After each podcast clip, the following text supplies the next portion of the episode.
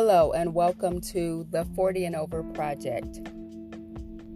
The election is fast approaching, and I realized that most of my podcasts and my blog posts um, in the last month have been very political and focused on politics and focused on our democracy.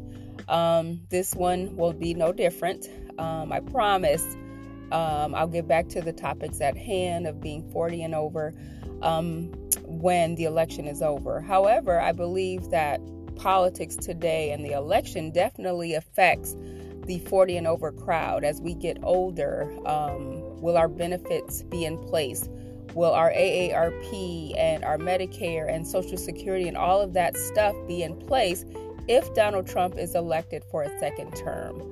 So um, just keep that in mind and keep all of those things as in mind as we get older and as we age. These are the things that, you know, our parents worried about um, when we were growing up. And so now we are, um, you know, kind of moving towards being worried about those same things as well. So with that, I have uh, um, another bonus podcast for you as we lead up to the election. This one is based on a blog post I did recently called What Has He Done For You Lately?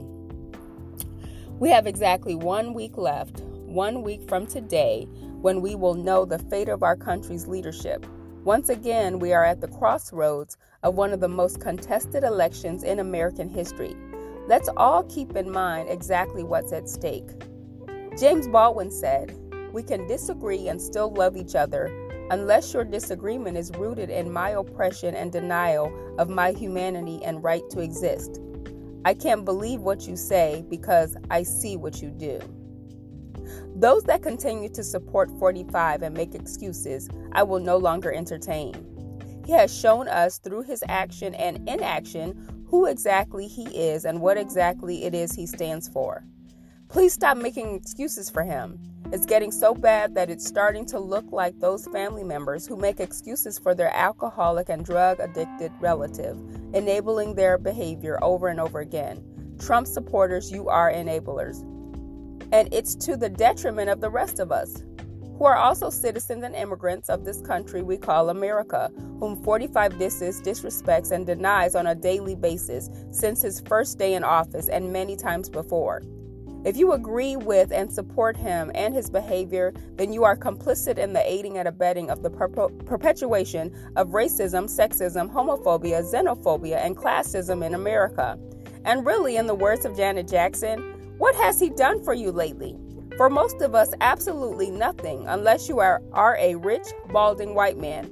If he wins again, you will have blood on your hands, along with coronavirus, only ourselves and only yourselves to blame.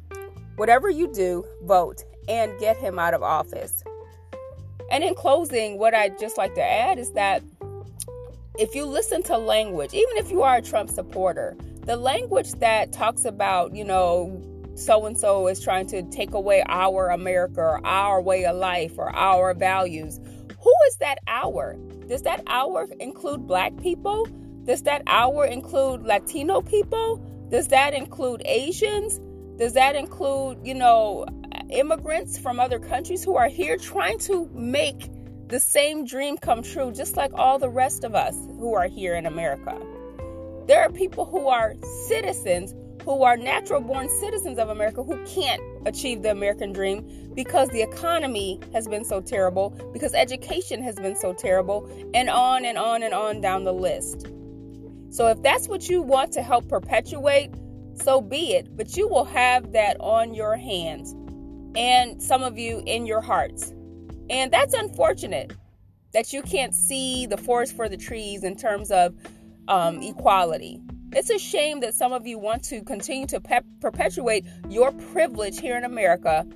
And for what? Just so you can say that, you know, you don't want Black people to do these things because you don't want people who don't have the same amount of money as you to be able to do certain things.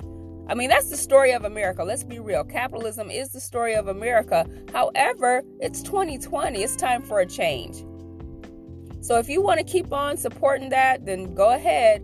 But that's going to be on you. That karma is going to be on you. Just like the slave holders back in the day, just like people who um, didn't want us to vote, just like people who have oppressed women and abused women and, and domestic violence and, and have done so many things to other groups, just to say, I'm a white man and I, you know, I run this.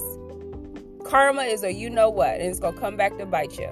So with all that said, whatever way you vote, just get out there and vote. Um, I'm hoping and wishing and praying and sending that up to God to say, God, we learned our lesson from the last election, and we understand now what we need to do. We need to come out to vote. We need to support our local um, politicians as well. And we just need to do it to make change and get our democracy back. Uh, thank you for stopping by the forty and Over Project. Um, election day is coming up November third, and I wish you all well. Thank you.